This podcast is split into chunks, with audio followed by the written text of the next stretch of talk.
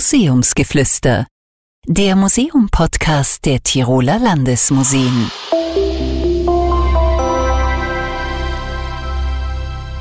Ja, herzlich willkommen zur dritten Folge unseres Museum-Podcasts. Das ist die Weihnachtsepisode und damit auch die letzte Episode, die letzte Folge dieses Jahr.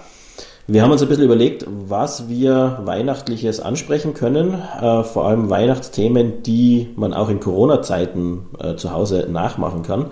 Äh, wir dürfen ja nicht mehr gemeinsam singen oder wir sollen ja nicht gemeinsam singen. Es ist fraglich, ob wir äh, zu Weihnachten unsere Familien in großem Ausmaß treffen können. Aber was wir machen können, ist, wir können Krippen schauen und Krippen bauen.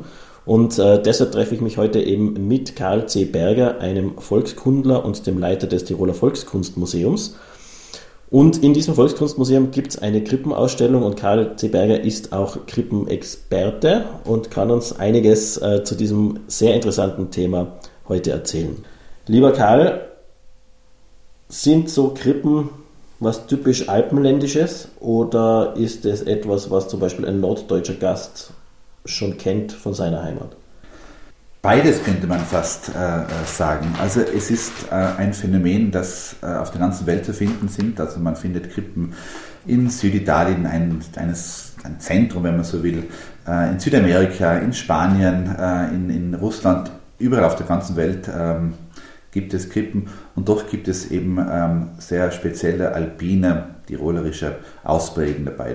Das macht es auch ein bisschen spannend dabei, weil es einerseits eben dieses, dieses Phänomen ist, das, das global ist und andererseits eben doch äh, die, die, Region und zwar das Lokale ganz eine große Bedeutung hat auch. Wenn man jetzt das ähm, von der Geografie ein bisschen aufbrechen möchte, müsste man vielleicht sagen, es ist die Frage, ob das jetzt ähm, etwas katholisches ist oder eben nicht katholisches. Und das ist natürlich sehr stark katholisch, nicht christlich, sondern katholisch äh, gebunden auch, weil äh, in vielen, also beispielsweise im, im, im Protestantismus, äh, in der evangelischen Kirche, es zumindest nicht in dieser Ausprägung ähm, es die Krippen gibt. Das heißt, Katholiken weltweit bauen Krippen oder schauen Krippen also auch in, keine Ahnung, in Südamerika gibt es Krippen oder sind es dann von Europa exportierte Krippen? Nein, nein, in, gerade in Südamerika gibt es eine extrem bunte, äh, im wahrsten Sinne des Wortes, bunte und vielfältige äh, Tradition. Es findet alle paar Jahre äh, ein Weltkrippenkongress statt, wo sich die ganz begeisterten äh, Krippeler so die, die Fachbezeichnung für ja. die, für die äh, Krippenfachleute, ähm, lokale Fachbezeichnung, äh, treffen äh, und da gibt es ganz viele, die beispielsweise aus Südamerika immer anreisen nach Europa oder wo auch sonst irgendwie äh, der, der Kongress dann äh, stattfindet. Also Südamerika ist ein ganz wichtiges Zentrum, aber eben auch andere katholisch geprägte Länder, eben beispielsweise Italien. Süditalien ist, ist genauso, neapolitanische Krippen sind genauso ganz bunte, vielfältige, mitunter sogar skurrile Krippen. Okay, das heißt, das ist ein weltweites Phänomen. Ähm, für die, die es, also wir gehen jetzt mal davon aus, dass jeder weiß, was eine Krippe ist, aber für die, die es doch nicht wissen sollten, was, was ist dann eine Krippe überhaupt? Also gibt es da, kann man das definieren? Ähm, man kann es zumindest einschränken auch nicht. Ähm, wir haben unseren Ausstellungsteil genannt Miniaturen des Evangeliums und im Prinzip geht es ganz wesentlich darum, das heißt, eine Krippe zeigt einen Ausschnitt, zeigt ein Themafeld äh, eines Evangeliumsberichtes. Und das muss nicht unbedingt jetzt zwangsläufig äh, das Weihnachtsgeschehen sein. Es gibt sehr viele Krippen. Also es gibt Passionskrippen beispielsweise, wo, wo die, die Leidensgeschichte von Jesu präsentiert wird. Es gibt äh, Darstellungen vom, vom letzten Abendmahl. Es gibt Darstellungen äh, vom, vom ersten Wunder Jesus, der Hochzeit von Kanaa beispielsweise. Das heißt, der Grundidee oder eine Grundidee dieser Krippe war, in der Zeit der Gegenreformation und da zeigt sich auch, warum das katholisch so dominant ist, in der Zeit der Gegenreformation hier dieses eigentlich damals nicht sehr bekannte Evangelium theaterhaft aufzubereiten, auch in kleinen Bühnen, die man einerseits dann eben mit, mit einem starren Theater gebracht hat, um diese Szenen äh, zu zeigen und zu erklären und gleichzeitig damals eben auch noch in Spielen, in Theaterspielen auch. Passionsspiele gibt es ja heute noch in manchen Orten. Gegenreformation War ungefähr wann? Naja, wir haben, wir haben ja sozusagen diesen Thesenanschlag von Martin Luther äh, circa vor 500 äh, Jahren, äh, das äh, eigentlich gedacht war für eine, für eine Reform äh, der, der katholischen oder der Kirche damals, das dazu geführt hat, dass es ähm, eine zweite Kirchenspaltung, eine zweite große Kirchenspaltung gegeben hat und im 16. Jahrhundert fand dann eben die Gegenreformation sehr stark an. Äh, soll heißen, es gibt hier dieses berühmte, mitunter auch berüchtigte Konzil von Trient, äh, im 16. Jahrhundert äh, und im Dunstkreis, im Umfeld dieses Konzils von Trient verändert sich sehr äh, vieles in der altkatholischen äh, Kirche. Das sind so Sachen, die heute noch ganz prägend sind, beispielsweise der Aufbau des Altars, dass eben das Allerheiligste ähm, im Altar aufbewahrt wird, nicht wie früher auf dem zweiten äh, Bereich.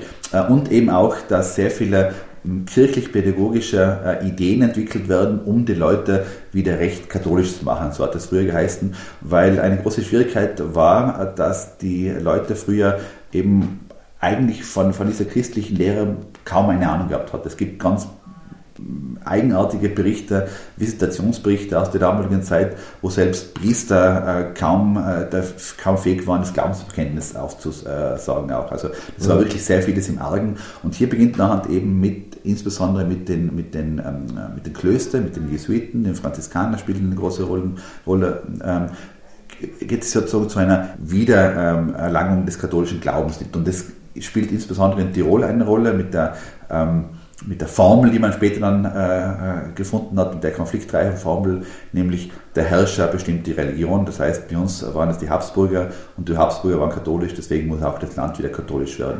Anders wie beispielsweise in Norddeutschland, in Sachsen, äh, wo es eben protestantische Herrscher gegeben hat. Und wo dann die Krippenkultur sich nicht so entwickelt hat, wo, wie in den katholischen. So ist es, Gebieten. ja. Eben äh, die, die, die Idee war eben dann eben auch, diese Leute wieder zu eines sehr stark zum, zum katholischen Glauben zu, zu binden, auch einerseits und sie gleichzeitig Glaubensinhalte zu vermitteln.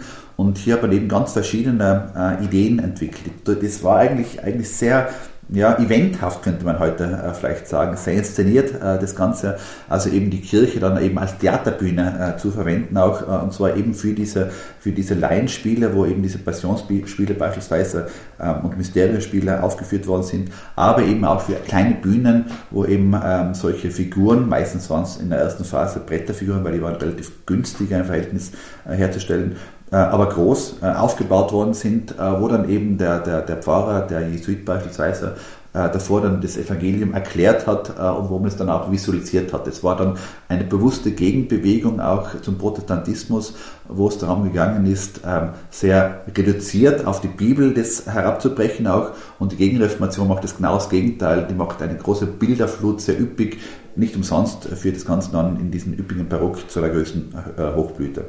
Jetzt komme ich aus dem Marketing, das klingt für mich ein bisschen so, als ob das ein sehr gutes Marketing damals gewesen wäre von der Kirche. Also die Kirche hat Top-Marketing vor 500 Jahren betrieben. Absolut. Und so kann man es absolut so sagen auch nicht, ja. Und zwar in allen Facetten war das ein Marketing, äh, das, das durchgeschlagen hat auch. Äh, es gibt ganz bemerkenswerte Visitationsberichte, äh, die dann ein bisschen später war, also im, im 18. Jahrhundert in Tirol hat es eine innere Mission der Jesuiten gegeben auch. Und wenn man die durchliest, ähm, oder den, den Transkript durchliest, das ist nämlich alles auf Lateinisch geschrieben und so gut ist mein Latein jetzt äh, auch wieder nicht. Aber wenn man den Transkript durchliest, dann ist es unglaublich, was da passiert worden ist, nicht? Wie, wie extrem weit es in den Alltag hineingegangen ist und was alles gemacht worden ist, nicht? um die Leute wieder auf Linie zu bringen auch nicht, ja also phänomenal, ja. Das erklärt ein bisschen, warum sich erwachsene Menschen mit so mehr oder weniger, wenn man es despektierlich sagen will, Puppenhäusern beschäftigt über das ganze Jahr hinweg, weil ich mir denke, vor 500 Jahren hat man wahrscheinlich wenig Zeit gehabt äh, für private oder für, für Hobbys. Das wird es nicht gegeben haben damals und doch hat man das ganze Jahr über dann irgendwelche Krippenfiguren geschnitzt.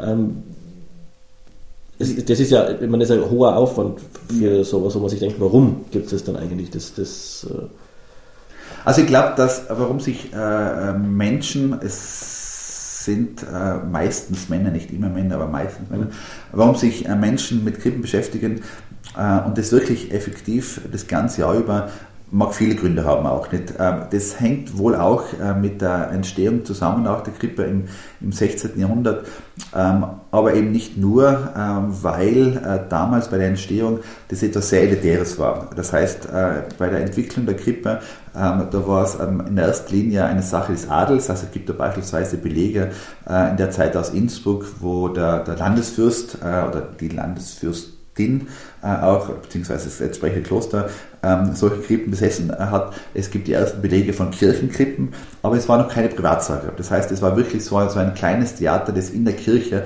aufbereitet worden sind und das hat vielleicht damals noch viel mehr Wirkung äh, gebracht, auch weil es eben was Außergewöhnliches war. Es war eben nicht in jedem Haus äh, irgendwo eine Krippe zu finden, sondern es war eine Kirche und hat dieses, dieses Mysterium noch viel in, in die Höhe gehebt. Man muss sich das auch vorstellen, die Kirchen damals, die waren ja viel dunkler. Es hat kein elektrisches Licht beispielsweise gegeben. Mhm. Es hat äh, äh, vorne der Altarraum war mit Kerzen äh, beleuchtet. Nicht? Das heißt, man ist hineingekommen und ist dann zum Altarraum hingegangen.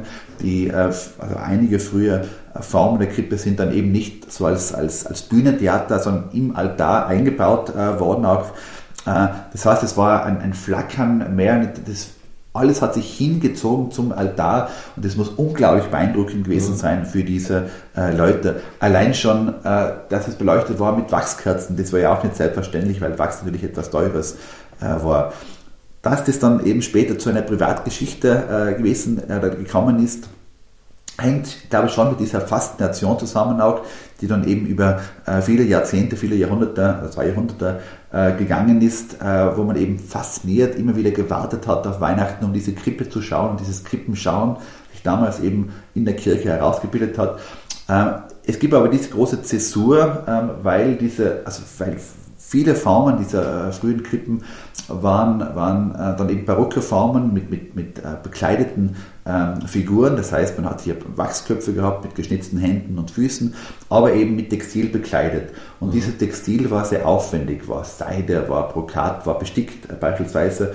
Und wenn man das jedes Jahr aufstellt und dann irgendwie unter ein Jahr hinten lässt und dann vielleicht eine Mutter dazu kommt, kann man sich vorstellen, dass es immer sehr aufwendig war, das zu warten. Ähm, und ähm, in der Aufklärung, speziell dann, dann äh, beim Salzburger Erzbischof bzw. beim österreichischen äh, Kaiser von, ähm, in Wien, Josef II., äh, war dieses, dieses, dieses, dieses eigentlich nur mal ein, ein, ein sinnloses Tun. Ja. Und äh, beginnend mit, mit Kaiser Josef II. hatte er ein, ein Hofdekret äh, erlassen, das heute als ein bisschen fälschlicherweise als Krippenverbot bezeichnet wird. Äh, er hat verboten, dass, es, dass Figuren, die bekleidet sind, äh, verwendet und aufgestellt werden. Äh, das hat nicht nur eben die Krippe betroffen, sondern eben auch sehr viele Prozessionsfiguren, die früher eben genauso äh, bekleidet waren mit, mit, mit, diesen Gewändern, die noch echt Haar gehabt haben. Aber eben speziell auch hat es die Krippe getroffen, auch weil damals im, im, im ausgehenden 18. Jahrhundert waren die meisten dieser Krippen eben bekleidete, mit bekleideten Figuren ähm, dabei.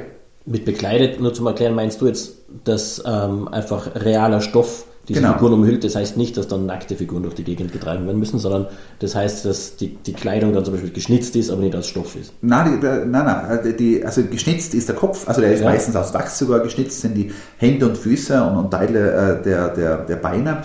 Ähm, aber der Rest ist sozusagen eigentlich nur Drahtgeflecht ja, dahinter. Und Aha. dieses Drahtgeflecht ist eingehüllt in ganz kleine, effektive Gewänder. Nicht, ja. Und die sind besetzt mit, mit, äh, äh mit Flitterwerk, mit, mit äh, Seiden äh, äh, verarbeitet, mit, mit Gold teilweise bestickt auch nicht. Und das hat alles sehr teuer gemacht, zumal sie eben immer auch ähm, äh, gewartet werden haben müssen und, und, und erneuert werden haben müssen. Und das verbietet dann Kaiser Josef II. und eben auch später dann für uns wichtig der Salzburger Erzbischof und damit hat die, die Kirche plötzlich äh, das Problem, wir dürfen das nicht mehr aufstellen, ja, wir können es nicht mehr verwenden und die verkaufen das. Ja, oder viele Kirchen verkaufen das äh, dann auch. Und äh, Käufer sind beispielsweise Wirte. Die haben das Geld, die haben den Platz auch für solche großen äh, Krippen, kaufen das als Attraktion, nicht um plötzlich jene Leute nicht mehr in die Kirche ähm, äh, Krippen schauen, sondern zu den Wirten beispielsweise oder zu großen Das heißt, der Wirt darf aufstellen. Der Wirt darf es ausstellen, nur die Kirche darf es nicht Genau, ausstellen. also er, der, der, das, das, Ausstellungsverbot betrifft den öffentlichen Raum, wenn man so will, auch ja. mit, ja. äh, aber eben den privaten Raum nicht. Ja. Und damit wird, wird die Krippe was Privates. Und das ist eine wichtige Zäsur, das da passiert auch nicht, weil, weil in weiterer Folge dann es sehr attraktiv wird für viele, sich eine Krippe anzuschaffen auch nicht. Ja. Das Verbot wird zwar ein paar Jahre später wieder aufgehoben und die äh, Kirchen holen wieder die, ähm, soweit sie es nicht verkauft haben, die Krippen aus dem Depot heraus oder lassen sich sogar neue anschaffen. Aber eben dieser Schritt war ganz wesentlich, dass die Krippe eben nicht nur etwas kirchlich-klerikales, öffentliches ist, ja, sondern eben etwas Privates wird. Und das ist deswegen wichtig, weil dann eben dieser Schritt auch zur privaten Andacht passiert. Und diese private Andacht ist ein Grund, ähm, das heute schon eine große Rolle spielt, weil sehr viele Krippeler natürlich eine sehr große Affinität, einen sehr großen Glauben äh, ähm, haben, Affinität zur, zur, Kirche haben, einen großen Glauben haben und ähm, deswegen auch die Krippe Mittelpunkt der privaten Andacht ist und auch geblieben ist auch. Das heißt, es geht nicht nur ums, ums Aufstellen eines Puppentheaters, sondern es geht auch äh, um, um, eine Art Meditation zu werden. Das auch viele, äh, so beschreiben es auch viele. Nicht manche beginnen das äh, Aufstellen der Krippe mit einem Gebet.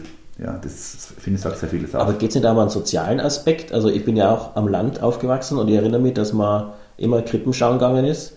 Das war für die Kinder total cool, weil man so ein Wimmelbild gesehen hat, wo jedes Jahr irgendwas anderes passiert ist und man immer wieder neue Sachen entdeckt hat und die Erwachsenen sich mit Schnaps äh, beschäftigt haben und am Ende des Krippenschauens ziemlich betrunken waren.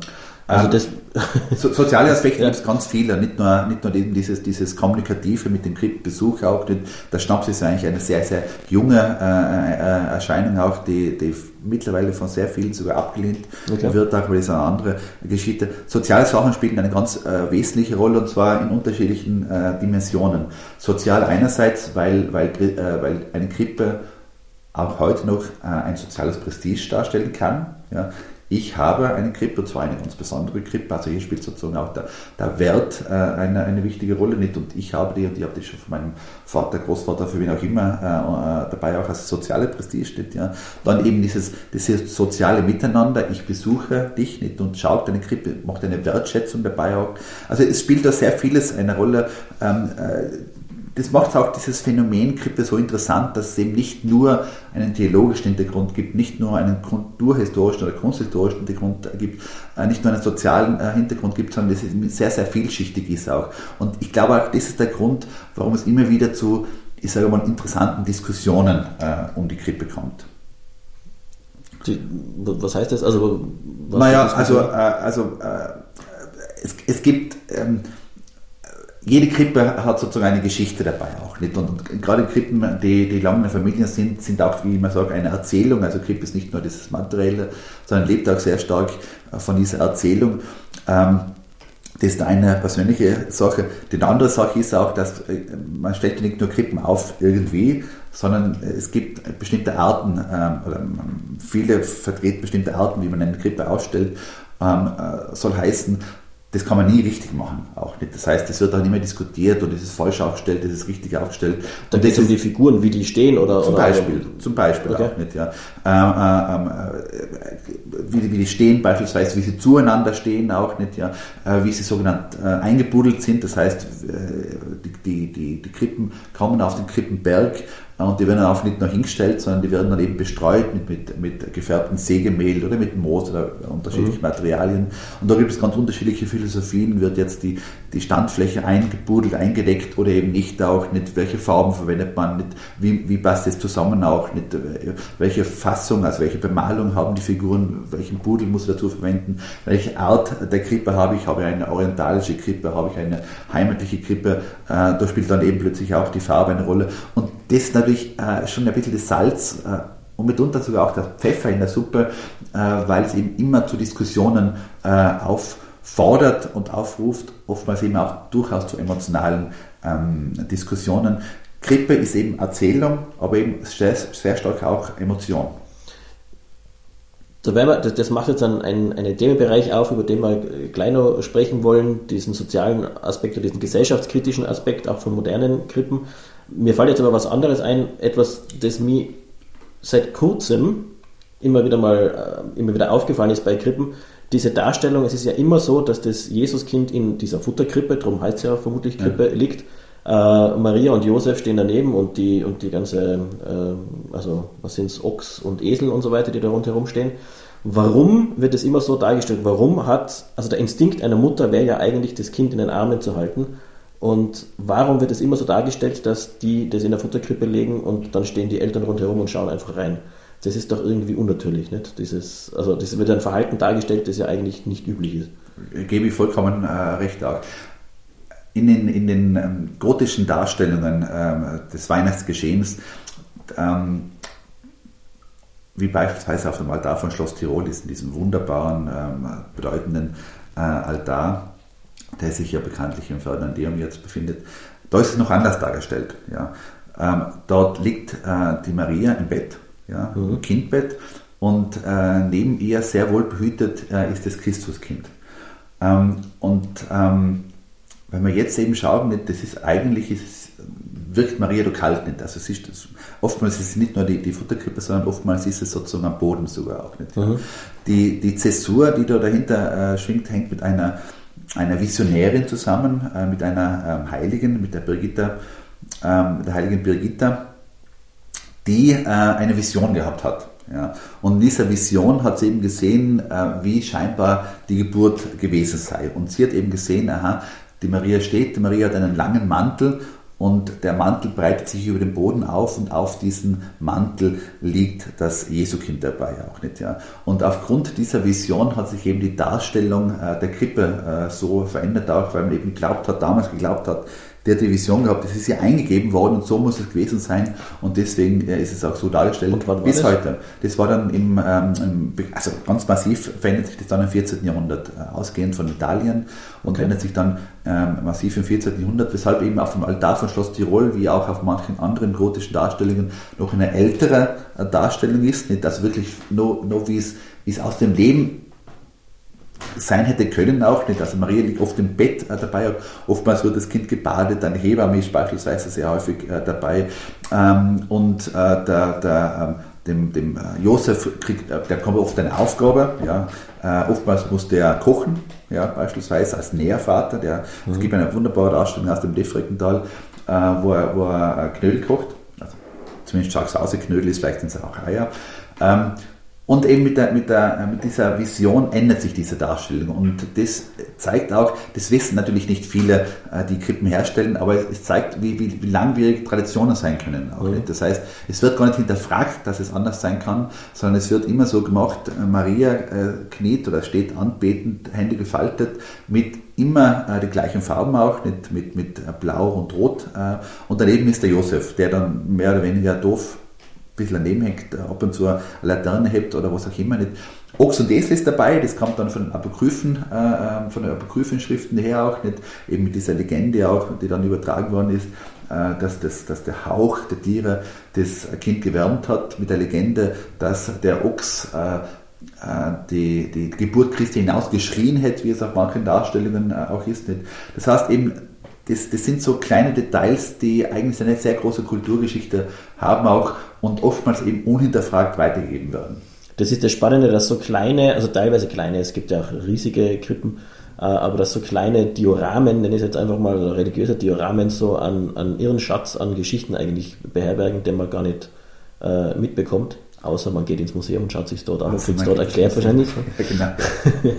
so ist es, ja. ähm, diese, diese, da kommen wir jetzt eben zu dieser, zu dieser Thematik mit der, mit der Gesellschaftskritik, ähm, die ja da anscheinend immer mitschwingt, also auch schon früher mitgeschwungen ist, aber jetzt irgendwie noch mehr, ich erinnere mich, äh, du hast mir zuerst ähm, auch gezeigt oder ein Bild gezeigt von einer Krippe, die ihr da mal gehabt äh, habt im Volkskunstmuseum wo ein äh, Jesus und die Maria, ich war glaube ich gar nicht der Jesus, das Jesuskind, doch das war auch dabei. Ach, der Josef war nicht dabei, genau, äh, auf einem Schlauchboot im Mittelmeer. Genau, ja. äh, eine zeitgenössische Krippe, die das Flüchtling, die Flüchtlingsthematik äh, thematisiert hat.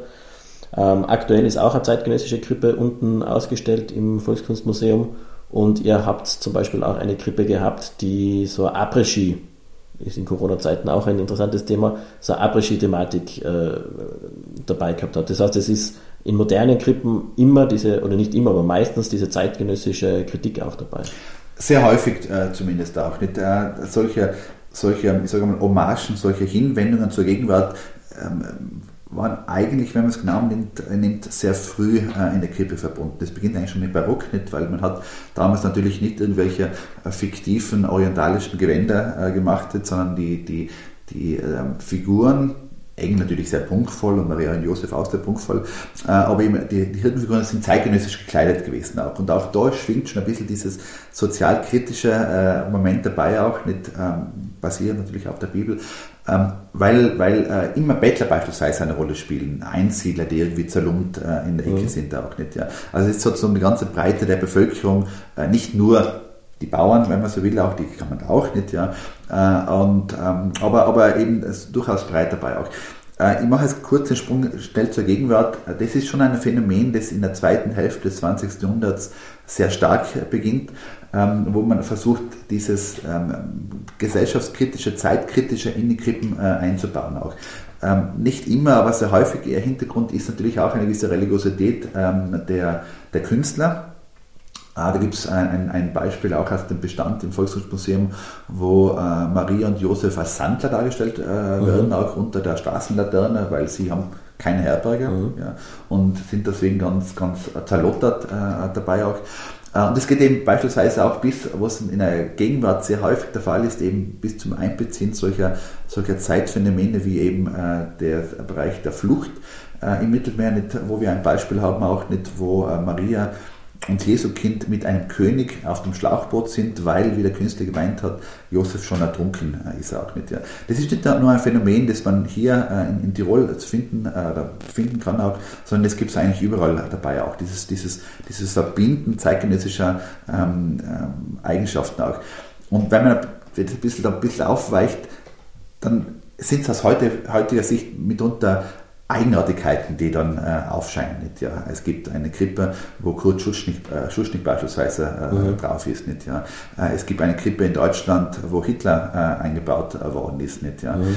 es gibt selbstverständlich die Maria Theresia, die in verschiedenen Krippen drin sind. Also auch dies, dies, dieses, dieses Hinwendung, dieses Einbeziehen von, von ähm, Herrscherpersönlichkeiten, so jetzt mal halbwegs neutral, so eigenartig das insbesondere bei, bei, bei Hitler scheinen mag auch nicht. Ja hat eine gewisse, ähm, gewisse Logik. Ja, und das sind aber Dinge, die nicht problematisch sind, oder? Weil du äh, vorhin gesagt hast, es gibt genaue Regeln, wie man Krippen aufstellt und da gibt es Diskussionen. Wenn ich mir dann jetzt denke, jetzt komme ich her und mache eine Krippe, Schlauchbootkrippe, wo, wo Josef über Bord gegangen ist, da wird es ja massive Diskussionen geben dann wahrscheinlich. Da wird es ja Leute geben, die sagen, Moment, das geht aber nicht. Und wie? Und wie? Ja. Natürlich gibt es die Diskussionen auch. Es gibt sozusagen, es gibt nicht die, die zehn Gebote des, des Skripten machen soll, des Skripten aufstellen, jetzt nicht, die irgendwo festgelegt sind und da muss ich dann äh, halten auch. Ähm, aber es gibt sozusagen so, so überlieferte Formen, äh, die für viele sehr, sehr wichtig und sehr, sehr wesentlich sind auch nicht. Und da fängt beispielsweise schon die Diskussion an ähm, bei, beim, äh, beim Bauen von Krippen auch nicht, weil das Krippenbauen äh, normalerweise heute eben beispielsweise, wenn man einen Krippenbaukurs macht, ja so ausschaut, dass ich, äh, dass ich einen Kurs mache und eben eine Höhle, äh, einen Krippenberg äh. Auch nicht, ist sehr häufig orientalisch, weil da kann man ein bisschen frei sein, nicht heimatlich, nicht, da ist dann ein bisschen Richtung Tiroler Haus, äh, auch, das sind die wesentlichen Formen. Ähm, und das wird sozusagen propagiert auch nicht. Und dann habe ich einen Krippenberg aber keine Krippe, weil ich keine Figuren habe auch nicht. Das heißt, äh, für viele geht es dann äh, auf die Suche nach passenden Figuren auch nicht. Und beispielsweise da fängt eben schon eine Diskussion an, dass eben viele sagen, nein, nein, das ist nicht der richtige Weg. Nicht.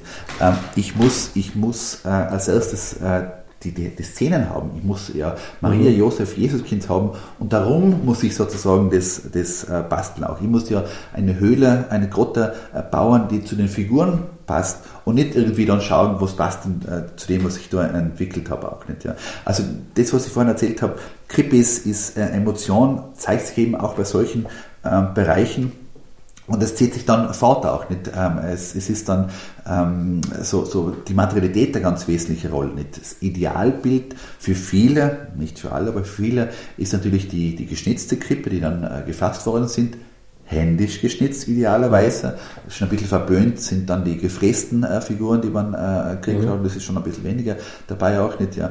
Ähm, Papierfiguren äh, gibt es kaum mehr. Das, was früher gegeben hat aus Ton, ähm, ja, es ist sozusagen schwingt noch mit, aber, aber eigentlich ist das, das, das, das Handgeschnitzte, das äh, Ideale äh, dabei auch nicht, ja.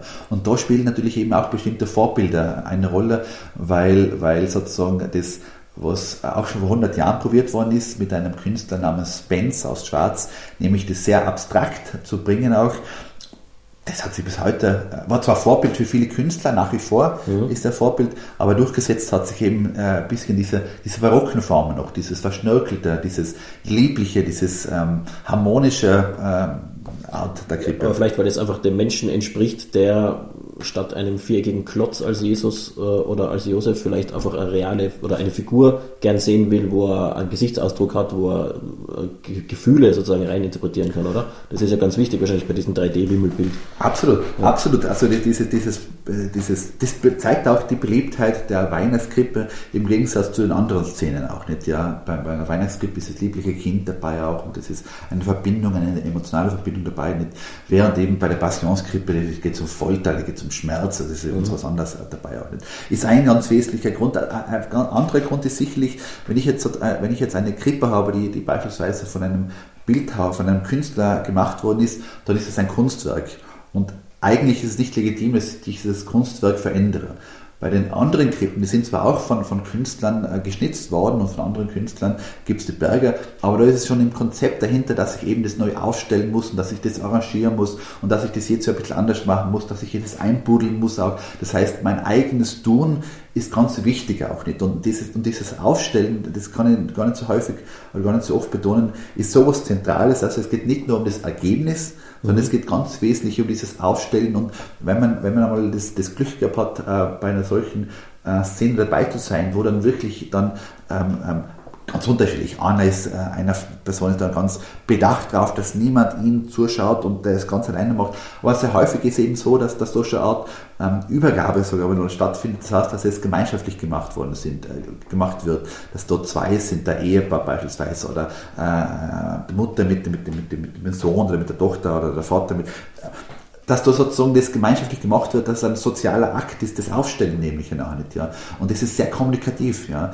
Äh, also das, das ähm, ineinandergreifende Arbeiten, reicht man mal lässt nicht und dann eben erzählen nicht. Also, aha, diese Figur, nicht, die hat, äh, äh, die zeigt das Porträt vom Nachbar und diese Figur hat der Großvater einmal und diese Figur soll die Lebensfigur von der, von der, von der Mutter, was auch immer nicht, ja. Also dieses erzählerische Moment, die ganz wesentlich ist und das eigentlich aus meiner Sicht gleichbedeutend ist mittlerweile eben dieses religiöse Moment und dadurch eben diese Krippe, nicht überall, aber zumindest in, in religiösen katholischen Haushalten, zum Mittelpunkt äh, dieser, dieser, dieser weihnachtlichen ähm, Szenerie, das Weihnachtsfeier werden lässt. Also ich glaube, der Bart Simpson hat es mal gesagt, Weihnachten ist äh, die Zeit des Jahres, wo die Menschen aller Religionen die Geburt Jesu Christus feiern das ist, glaube ich, der Moment, um den es da geht, dass es ja um dieses familiäre genau. Zusammentreffen genau. geht, oder? Um diesen sozialen Aspekt und das ist völlig egal, ob ich jetzt katholisch bin oder nicht. Heutzutage, früher natürlich nicht, ja. nach deinen Ausführungen, aber äh, naja. es, es geht darum, dass, dass die Leute auch Weihnachten ein bisschen als Zeit sehen, wo man als Familie sich auch wieder näher kommt und vielleicht was über die eigene Familiengeschichte oder sowas lernt oder Absolut, absolut. Ja. Man, man, das, das, Weihnachten, das Weihnachten das Familienfest ist, wie es sich heute eben darstellt oder viele gerne hätten. Ja. Äh, äh, das ist ja auch eine Sache, die, die im 19. Jahrhundert erst passiert ist. War, vorher war, war Weihnachten ein, ein interessantes, schönes Fest, ja, Geburt Christi, aber, aber sozusagen im, im Ablauf des Katholischen ist es ja, äh, oder des, des, des, des, des ähm, ähm Weihnachtszyklus, ähm, äh, rede ein Blödsinn, im Ablauf des Jahreszyklus äh, ist es nicht das bedeutende Fest, nicht, ja, sondern es ist Ostern das zentrale Fest. Mhm. Nicht, ja. Das ist der, der Fokus dabei auch da. Weihnachten ist schön und gut, aber im 19. Jahrhundert natürlich spielt auch Biedermeier beispielsweise eine Rolle, die, diese, diese, ähm, ähm, diese, dieses biedere 19. Jahrhundert, dieses, dieses religiöse 19. Jahrhundert, auch mit dieser ähm, Erfahrung der Krisenzeit zu Beginn des 19. Jahrhunderts mit, mit, dem, mit den Napoleonischen Kriegen, mit den, mit den Hungerjahren dann äh, 16 bis 19. Ähm, das führt zu einer sehr starken Hinwendung zum Familiären auch nicht. Ja. Und, und ähm, das ist eigentlich der Ausgangspunkt für das heutige Familienfest. Nicht? Weil was wir natürlich wissen auch ist, dass im Laufe des 20. Jahrhunderts äh, es zu einer gewissen Säkularisierung kommt auch nicht. Ja. Ich kann heute einen Christbaum ausstellen und sogar eine Krippe aufstellen, ohne äh, gläubig zu sein auch nicht. Die kann sogar für die Kirche ausgetreten sein, völlig kein, kein, kein Thema auch nicht. Ja. Das ist was ganz Wichtiges. Also genau. in meinem Haushalt gibt es immer einen Christbaum, obwohl ich, wie schon eingangs erwähnt, schwerster. Atheist bin. Aber Christbaum gehört einfach dazu. Genau. Das, ja. Und das finde ich auch ein interessantes Phänomen. Aber der, der, Christbaum ist erst in der Zeit dann gekommen. Also das, wir reden da vom 18., 19. Jahrhundert oder also der war nicht von Anfang an dabei. Das heißt, die Krippe ist deutlich älter als der Christbaum. Genau, genau. Wie, wie, viel, also das, wie viele Traditionen, die was man heute so äh, in der Weihnachtszeit kennt, sehr junge Traditionen sind und sehr vieles im 19. Jahrhundert äh, verbandelt ist. Der Christbaum ist eine Sache, eine Sache, die aus dem, ähm, aus dem äh, protestantischen Norddeutschland kommt, auch nicht äh, Adventkranz, ganz eine junge Entwicklung, mhm. äh, der, der wohl auch im 19. Jahrhundert entsteht, aber äh, hierzulande oftmals oftmals erst in der NS-Zeit als germanischer Lichterkranz eingeführt worden ist und dann mhm. katholisch interpretiert, äh, rückinterpretiert worden äh, ist, beispielsweise äh, Adventkalender. Das nimmt die Freude am Adventkranz raus. Ja, ja, das, das glaube ich schon auch nicht, ja. Aber es ist auch ein Teil der, der Geschichte. Mein Vater hat immer erzählt, auch nicht der erste Adventkranz äh, Fankranz, den er mitbekommen hat, war eben der germanische Lichterkranz in der Schule. Er ist in der NS-Zeit äh, Schule gegangen. Äh, und dann erst in den 60er Jahren plötzlich ist der germanische Lichterkranz dann in der Kirche als Adventkranz aufgebaut äh, worden, auch nicht. Ja. Auch interessant. Ja. Dabei nicht, ja. Und viele Sachen auch nicht, also, also das, das, ähm, die, die, die Adventkalender, ganz eine junge Entwicklung auch im Prinzip auch im 19. Jahrhundert. Also da spielt eben wie vieles dieses religiös-liebliche eine Rolle und Interessanterweise macht in der Zeit auch die Krippe im, im, in Tirol zumindest zwei ganz wesentliche Entwicklungen mit, nämlich einerseits so ein, ich sage immer, Back to the Roots äh, Entwicklung, mhm. das heißt, äh, es gibt äh, ähm, Krippenbauer, die äh, Pilgerreisen mitmachen, das Heilige Land und plötzlich das erste Mal sehen, wie das Ganze wirklich ausschaut. Und dann beeindruckt von dieser Pilgerreise, von dieser ersten, meistens einzigen Reise in ihrem Leben dann plötzlich beginnen, diese Landschaften nachzubauen, diese, diese Figuren anders zu schnitzen, mhm. äh, orientalisch zu schnitzen, diese orientalische Krippe eben, also dieses, diese Hinwendung, verbunden natürlich mit dem Stilrichtung der Nazarener, wo es generell schon eine Suche nach dem ursprünglichen war. Ähm, Über das haben wir gar nicht, gar nicht gesprochen, diese zwei äh, Krippenarten, die es eigentlich gibt. Genau. Es gibt diese Darstellung von irgendwelchen orientalischen Ruinen äh, mit Palmen und Sandstrand und dann gibt es, äh, was ich nie verstanden habe, ein Tiroler Bauernhaus, wo im Stall plötzlich genau. Maria und Josef herausgerissen aus Bethlehem mitten genau. in, Tirol, in den Tiroler Bergwelt stehen und ein Kind äh, uns zeigen. Das ergibt ja eigentlich keinen Sinn. Also, oder, oder woher kommt das? Es gibt eigentlich sehr viel Sinn dabei. Auch ich, ich kann ja beiden, beiden Richtungen, es gibt ja eigentlich noch mehr äh, Strömungen oder, mehr Arten von Krippen. Ähm, was, was äh, die Logik nachempfinden. Einerseits eben dieser Versuch, äh, dieses möglich authentisch zu bringen, auch nicht und dieses Einbauen von, von irgendwelchen ähm, Rosen, äh, Rosen von Jericho in die Krippe oder irgendwelchen Steinen eben aus dem Heiligen Land mitgebracht hat, möglichst authentisch äh, zu bringen, zumindest so, wie man sich dieses Authentische vorstellt. Ja, das war mhm. natürlich auch äh, früher ganz was anderes. Und andererseits eben dieser Versuch, dieses, diese, dieses Phänomen, diese, diese Geschichte, die die 2000 Jahre zurückliegt, die in einem ganz in einem fernen Land ist, nicht zu mir zu bringen, auch nicht. Also ich verbinde sozusagen diese Geschichte, dieses biblische Geschehen mit meiner Umgebung auch, mit, mit, mit, mit Alpinen auch und, und, verbinde dann eben auch diese, diese Religion mit mir selber auch. Also mhm. beide Richtungen sind heute noch parallel da. Ähm, sind, sind ähm, sozusagen Geschmackssache durchaus auch. Es gibt natürlich bestimmte Regionen, bestimmte Orte, wo, wo mehr orientalisch ist, manche, wo mehr dieses heimatlich Tirolerische ist, äh, auch nicht. Aber äh, von der Idee her hat diese, diese Tiroler Krippe äh, durchaus eine, eine alte ähm, Idee aufgegriffen, weil dieses, dieses Verbinden mit der jeweiligen Zeit eben auch schon bei, bei barocken Krippen dabei war. Da ist nicht darum gegangen, das möglichst theaterhaft darzustellen, wie das möglicherweise vor 2000 Jahren gewesen ist, sondern eben damals schon mit der Darstellung von den Hirten und der Bauern und, und der Bettler und, und, und allen möglichen so darzustellen, wie sie damals waren auch nicht. Ja. Mhm was übrigens barocke Krippen auch für, für ganz unterschiedliche Facetten der, der Kulturforschung eine, ähm, interessant macht. Nicht? Ja? Äh, es ist auch immer ein Zeitschnitt, weil beispielsweise die, die Kleidung immer von 1780 oder 1760 mhm. oder was auch immer dargestellt auch nicht, sofern es nicht verändert worden ist. Ja. Zeitschnitt ist ein guter, gutes Stichwort. Wir sind, haben uns ein bisschen verplaudert mittlerweile schon, was ja beim Podcast nicht so das Problem ist, Gott sei Dank. Ähm, wir könnten also über Krippen anscheinend noch mehrere Folgen füllen, gehe mal davon aus. Also habe so den Eindruck. Ich freue mich schon auf die nächste. Ja. ähm, vielleicht abschließend, wenn man jetzt Lust bekommen hat. Ähm, man kann natürlich, sobald die Museen wieder offen sind, ins Tiroler Volkskunstmuseum in der Universitätsstraße 2 in Innsbruck kommen und sich dort die Krippen anschauen. Das kann man das ganze Jahr über machen. Man kann aber zur Weihnachtszeit sich noch meistens spezielle Highlight-Krippen anschauen. Heuer habt ihr gerade unten aufgebaut, habe ich gesehen, eine irre große moderne Krippe, die ein gigantisches Wimmelbild ist. Also ich glaube, da kann man zwei Stunden stehen und sich die Figuren anschauen, was die da so treiben. Die ist im Eingangsbereich des Volkskunstmuseums zu sehen. Ist 24. Genau. Dezember so offen ist, was wir natürlich hoffen, genau. ähm, ist äh, freier Eintritt. Und genau. da gibt es im Ferdinandeum gibt's eine orientalische Krippe im Eingangsbereich. Genau. Und im, Ganz eine tolle. Ja. ja. Und im Volkskunstmuseum ganz viele Krippen. Ja. Unter noch anderem viel tollere. noch viel tollere, genau. Aber eben diese, diese Krippe von Paul Hörtnagel, es ist, der ist aus Oberbergfuß, der ist schon sehr bemerkenswert, nicht? weil sie ist so ein buntes, vielfältiges, ich sage immer, es ist es ist Popart. Ja, es ist Popart mhm. im besten Sinne des Wortes, also zeitgenössische Volkskunst. Ja. ja. also es zahlt sich auf jeden Fall aus, das anzuschauen. Falls man jetzt Lust bekommen hat und sich traut, selber eine Krippe zu bauen, äh, dann könnte man ja vor dem Weihnachtsfest sich noch mit der Familie zusammensetzen und eine Krippe bauen. Gibt es da Ideen, woraus man das machen kann? Oder gibt es da Regeln, wo man sagt, niemals aus Klobabierrollen? In Corona-Zeiten bastelt man ja alles aus Klobabierrollen. Also ich, Oder ich kenn, ist es egal? Ich kenne ganz viele Krippen. Ich kenne ähm, äh, ganz populär sind zurzeit Naturkrippen, wo aus, aus verschiedenen Naturmaterialien das gebastelt wird, wo, wo Tannenzapfen dann äh, zu, zu Maria Josef und Jesukind umfunktioniert werden, auch nicht, wo Fantasie beispielsweise eine Rolle spielt. Ich glaube, aus meiner Sicht geht es auch ganz wesentlich äh, nicht nur um das Materielle, sondern eben auch um das Ideelle. Nicht? Was soll die Krippe bringen auch nicht? Und wenn so, so eine Idee ist, das zu einem, zu einem familiären äh, Mittelpunkt zu bringen, auch nicht, dann finde ich, es nicht so primär äh, die Frage, was das für ein künstlerischer Wert ist, äh, sondern es ist dann ähm, die Frage des, des, des, des, des Zusammenkommens. Das heißt, Krippen ist, ist ein faszinierendes Thema. Man kann sich die Krippen im Museum anschauen und wir können uns Krippen selber basteln.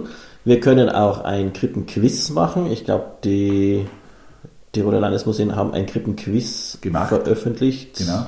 äh, in sozialen Medien, mhm. wo wir jetzt Sehr spannend. das testen müssen und schauen müssen, ob wir das jetzt beantworten können nach dem Podcast, diese Fragen. Ich kenne die Fragen nicht, aber ich, ich hoffe, ich kann das Quiz dann auch beantworten nach deinen Ausführungen. Ja, ich sage vielen, vielen Dank für das interessante Gespräch äh, über die Krippenkunst. Wir werden uns im Jänner wieder hören bei der vierten Folge dieses Podcasts des Museumsgeflüsters. Da wird es dann um den unbekannten Franz von Defrecker gehen. Da wird es eine Ausstellung im Ferdinandeum geben, die jetzt im vermutlich noch Dezember eröffnet wird. Und mir bleibt mich nochmal bei dir zu bedanken für Gerne. das tolle Gespräch und Ihnen, liebe Hörerinnen und Hörer, schöne und vor allem sichere Feiertage zu wünschen. Gloria et Pax, sagt man beim Krippenschauen. Genau so. Museumsgeflüster. Der Museum-Podcast der Tiroler Landesmuseen. Blicke hinter und vor die Kulissen der Museumsarbeit.